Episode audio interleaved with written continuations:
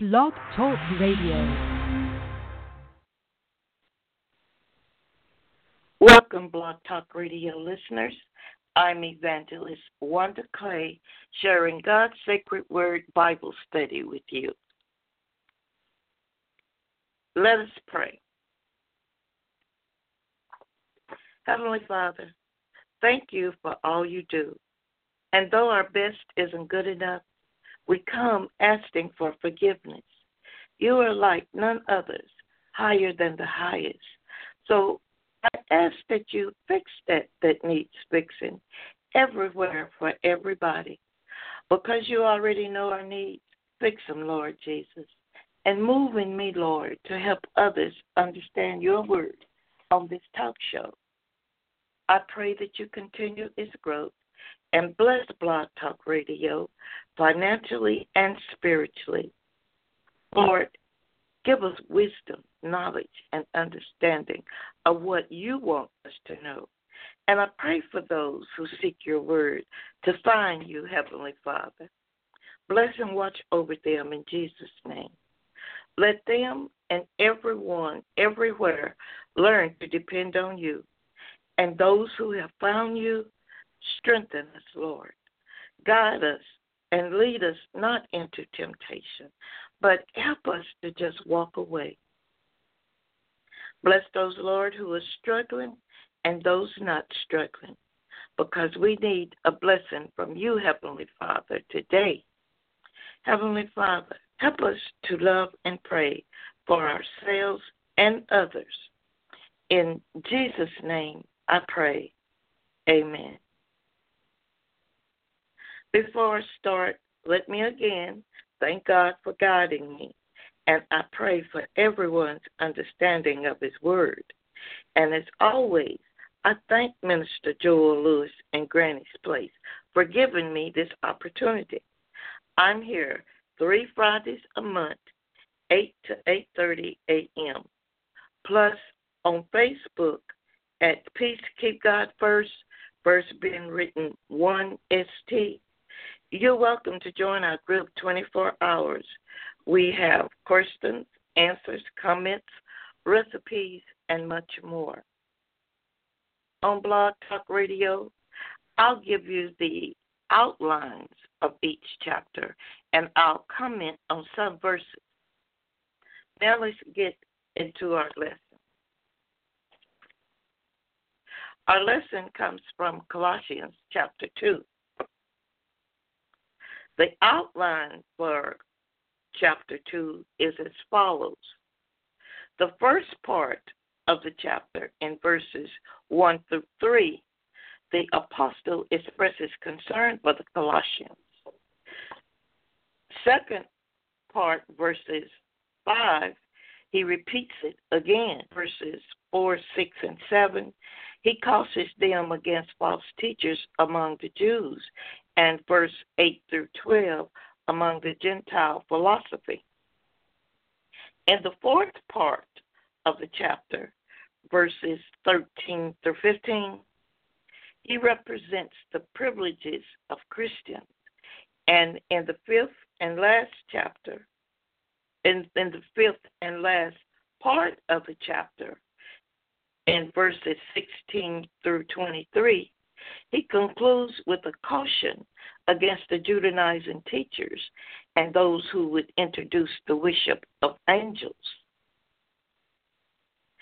Now, Paul is still in prison while he writes to various churches, building them up in the Christian walk because the Jews weren't wanting to let go of their religious rituals and they didn't believe that Jesus was the Messiah. Because as far as they could see, Jesus was a man born of a man like them. They didn't see the overall big picture of Christ, nor were they willing for change. If the clergy was to admit to this change that God was bringing forth, some of their jobs might be eliminated in their minds, looking at worldly concepts of them. But quite the different. Their jobs wouldn't end, they would just go a step higher.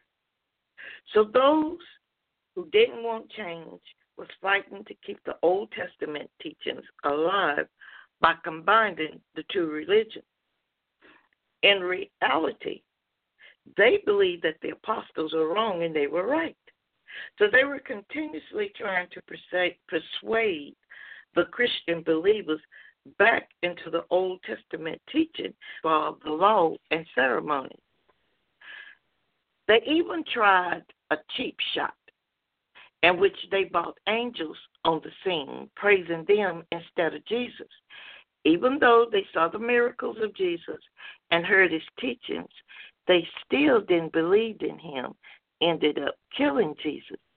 But Jesus' believers and church still live strong today. In our lesson in chapter 2, we're going to focus on verses 4 through 12 and verses 16 and 23, where Paul addresses the false teachers, Gentile philosophy, Judaizing teachers, and the worshiping of angels. In verses 4 through 12, Paul writes us to see the danger of enticing words and how many are ruined by flattery of those wanting to deceive you with false disguises, uh, fair appearances, but having evil principles and wicked practices. So Paul told them, with good words and fair speeches, they deceive the hearts of the simple, and they ought to stand upon their God against enticing words. Romans 16 and 18. And Paul told them that they could not deceive us if they didn't cheat us, and that they could not cheat us but by our own fault. In verses 6 and 7, Paul gives them a sovereign antidote against seducers that says, As you have therefore received Christ, walk you in him, rooted and built up. Because when we walk in Christ, we live a pattern of Christ, which is a believer's daily conduct. Here, Paul is still trying to help the Galatians keep their faith in Christianity against the seducers, although he has never met them. So he writes that we cannot be built up in Christ unless we're first rooted in Him, that we must be united with Him through a holy faith and a heartly consent to His covenant. Then we will grow up in Him in all things, according to the rules of the Christian doctrine, as you have been taught, He tells them, and that all Christians have received Him as Christ the great prophet of the church, anointed by God to reveal his will.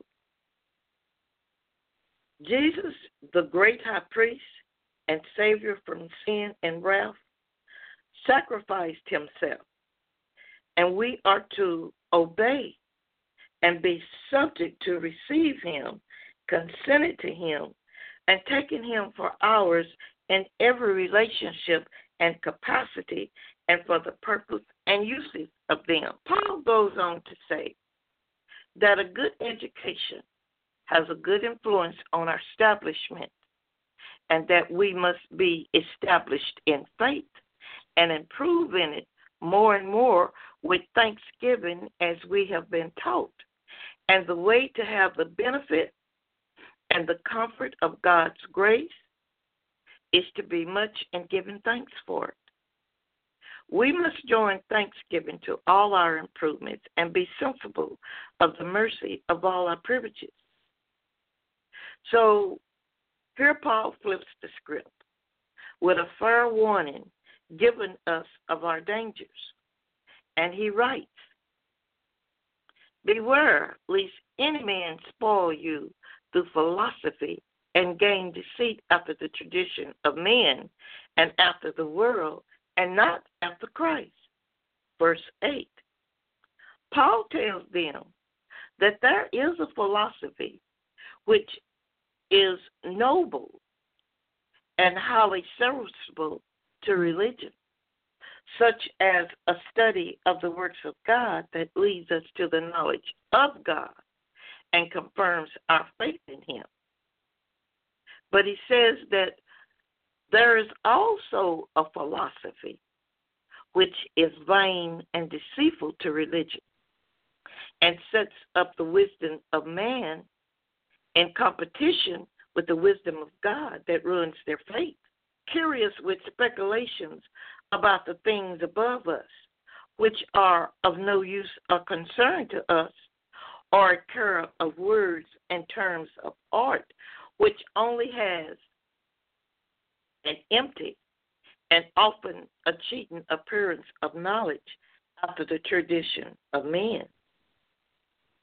Now, the Jews governed themselves by the tradition of their elders and the rudiments of the world. The Gentiles mixed their philosophy with Christian principles, and both eliminated their minds for Christ. And they walk in the way of the world and have turned away from the following after Christ. The deceivers, especially the Jewish teachers, who were persistent to keep up the laws of Moses in conjunction with the gospel of Christ, but really they were in competition with it and they had contradiction to it. Under the law, the presence of God dealt with between the cherubims and the clouds which covered the mercy seat. But now it deals in the presence of our Redeemer, who partakes of our nature and is bone of our bone and flesh of our flesh, and has more and has more clearly this, uh, declared the Father to us and the fullness of the Godhead dwells in Christ, for he is both God and man. Paul says now, in Christ we are circumcised with the circumcision made without hands by the work of regeneration in us, which is the spirit or Christian circumcision in verse 11. He is a Jew who is one inwardly, excuse me, and circumcision is that of the heart, and 29. This is owning to Christ and belonging to Christian disposition, dispensation. It is without hands, not by the power of any creature, but by the power of the blessed Spirit of God. We are by the blessed Spirit of God, we are born of the Spirit. John 3 and 5, which is the washing of regeneration and renewing of the Holy Spirit. Find that in Titus 3 and 5. First Peter 3 and 21 says, It is not putting away of the filth of the flesh, but we must take the whole body of sin. Romans 6 and 6 says, The old man must be crushed and the body of sin destroyed. Christ was circumcised, and by virtue of our union to him, we partake of that grace which puts off the body of sin of the flesh. In verse 10, again, the Jews thought themselves complete in the ceremonial law, but we are complete in Christ. Hebrews 8 and 7 says, If the first covenant had been faultless, no place would have been sought for the second. For the law was but a shadow of good things and could never by their sacrifices, make the newcomers perfect. But all the defects of it are made up in the gospel of Christ by the complete sacrifice for sin and revelation of the will of God, which is the head of all principalities and powers. And he is the Lord and head of all powers in heaven and earth, of angels and men. And 22 tells us angels, authorities, and powers are subject to Jesus Christ. And we have communion with Christ in baptism. And baptism is the seal of the covenant and an obligation of our dying to sin, that we are raised with Christ, as it is a seal and obligation of our living righteousness or renewalness of life. God in baptism enages to us a God, and we become engaged to be his people. And by his grace to die to sin and to live to righteousness and to old man and put on the new man, which is in verse 12. Verses 16 through 23, Paul gives a caution to take heed of Judaizing teachers or those who would impose upon the Christians the yoke of the ceremonial law.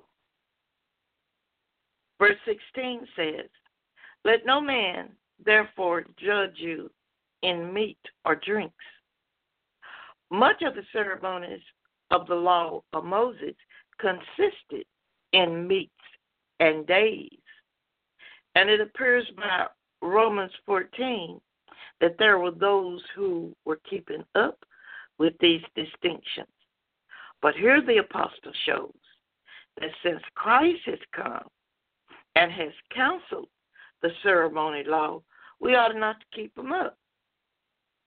Paul tells them, let no man impose those things upon you. But God has not imposed them. If God made you free, don't again entangle yourself in that yoke of bondage because those things were shadows of things to come, no worth in them, and they are now done away. Verse 17. Paul wants us to observe the advantages we have under the gospel above what they had under the law. You see, they had the shadows, but we have the substance. And Paul flips the script. And he cautions them to take heed of those who introduce the worship of angels as meditators between God and them, as the Gentile philosophers did. Team says, let no man beguile you of your reward by voluntarily wishing, worshiping angels, because it is taken that honor which is due to Christ only and given it to a creature. Besides, the notions upon which this practice were grounded were merely the inventions of men, not by divine revelations, but without sufficient knowledge and warrant, intruding into those things which he had not seen, vainly puffed up by their uh, fleshly minds, pretending to describe the order of angels and their respected ministries, which God has hidden from us. And therefore, though there was a show of humility in the practice, there was a real pride in the principle. They advanced those notions to gratify their own carnal fantasy and were fond of being thought wiser than other people. So Paul wrote that pride is at the bottom of a great many errors and corruptions and evil and many of evil practices which have great show and appearances of humility. And Paul tells them in verse 19 those who do so do not hold the head, and that they disclaim Christ, only mediator between God and man. And it is to the highest disrespect to Christ, who is the head of the church, for any of the members of it to make much of any intercessories with God but Christ. Now, Paul wants us to observe that Jesus Christ is not only a head of a government over the church, but a head of vital influences to it. That the body of Christ is a growing body and it's increased with the increase of God. The new man is increasing, and the nature of grace is to grow of grace which is from God, as is author with a large and abundant increase that they may be filled with all the fullness of God. Ephesians 3 and 19.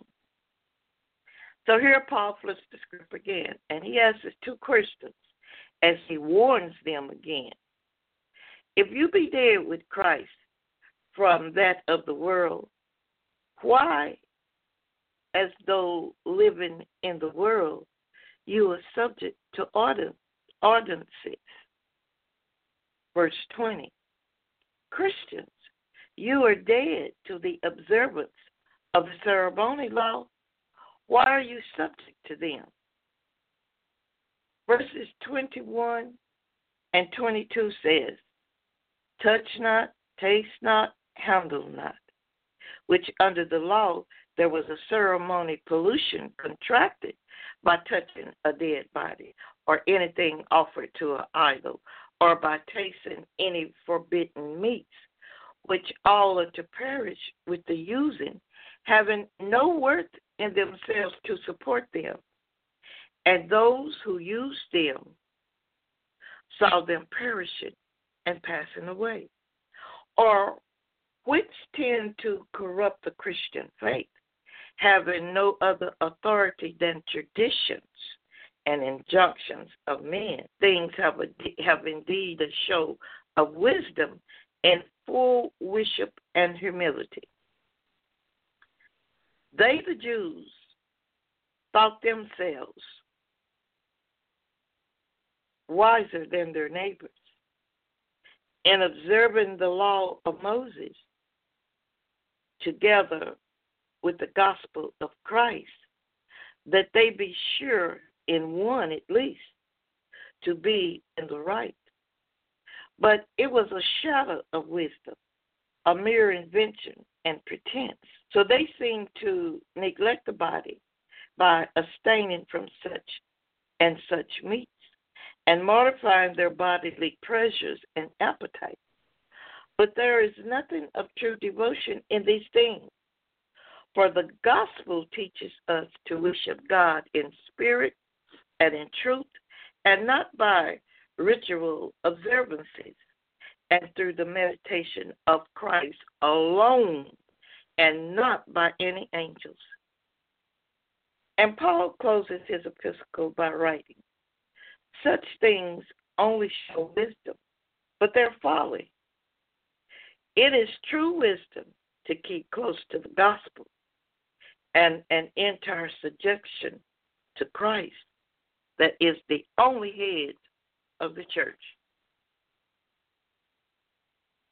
This ends our Bible study. I pray God's word has shed some light on some things for you. I'll see you next time, right here, the same time. And don't forget to visit us at Facebook at Peace Keep God First.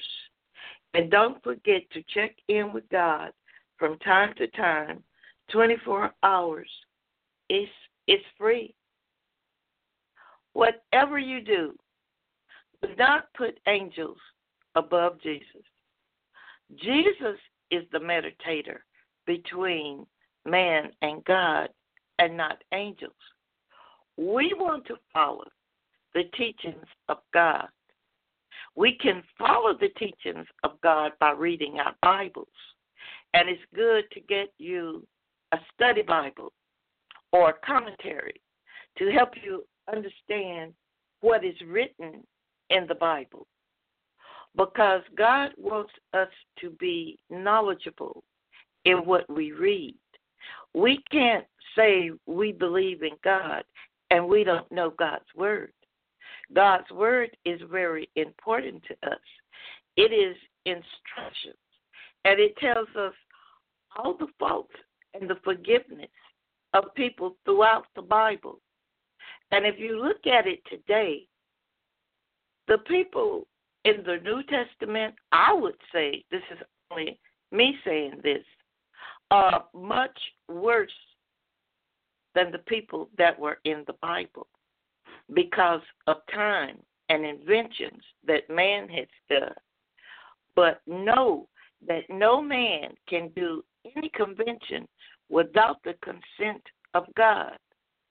Now, we should always pray to God. You know, when we pray, the devil hears us.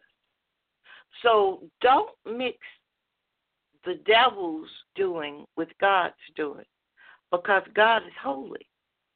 And when we approach God, we should approach him in a holy manner, one with respect. Now, this is only my opinion, and it may be leading a little bit away from our teachings.